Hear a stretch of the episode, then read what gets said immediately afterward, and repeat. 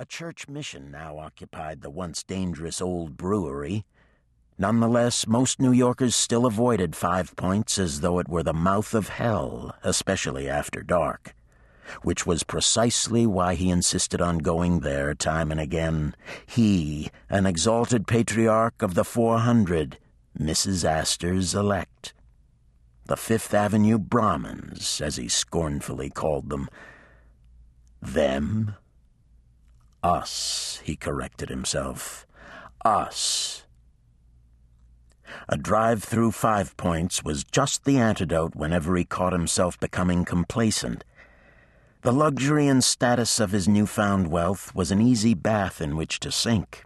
He needed the vinegar of poverty to remind him his role was revenge, revenge upon the very people who embraced him now the same wretched rich who had caused his family ruin and shame, the same amoral persons who would have cast him to five points as a child and never looked back. Outside, lurid shadows flickered in the gaslights. Wooden houses rolled past, rotting and unpainted, interspersed with a few tall brick tenements. Sympathy warred with disgust within him as he glimpsed tramps and bummers, beggars and thieves, murderers, harlots, madmen, grifters. And everywhere the street Arabs, abandoned and orphaned children fending for themselves, competing with the stray dogs for a dry place to sleep.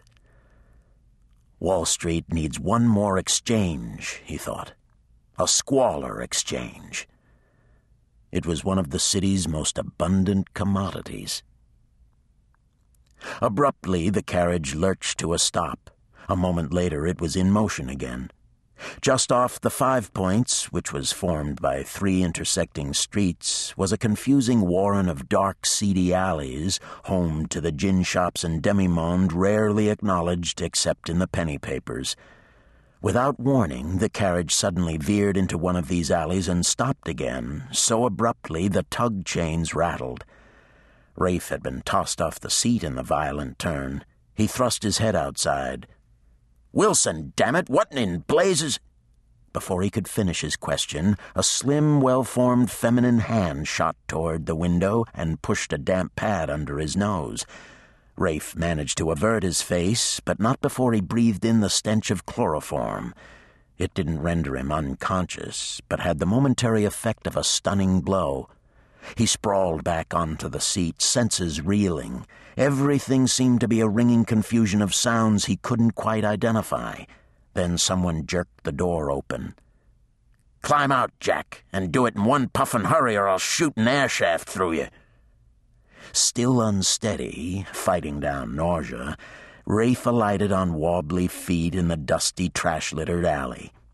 In the gathering twilight, he could just make out a big man wearing a sturdy hopsack coat and dirty sailcloth trousers tucked into peg boots. An old dragoon pistol was clutched in his right hand.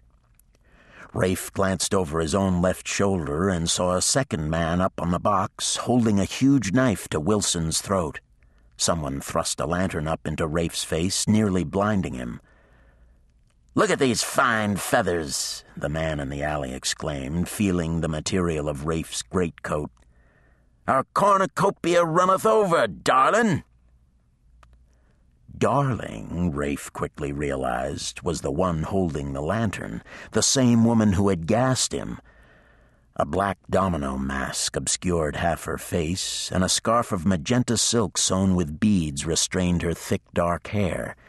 She wore a patched brown wool skirt and a dingy green velvet jacket that outlined the generous swell of her bosom. She studied him right back with cool, glistening eyes that peered from behind the black domino like two chips of ice.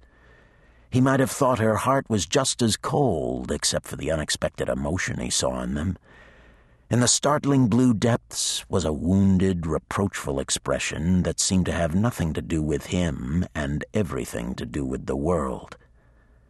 It told him she wasn't a completely hardened character. Not yet. His stare brought a faint smile that lifted one corner of her mouth. The blue eyes flashed but looked away as if she were uncomfortable.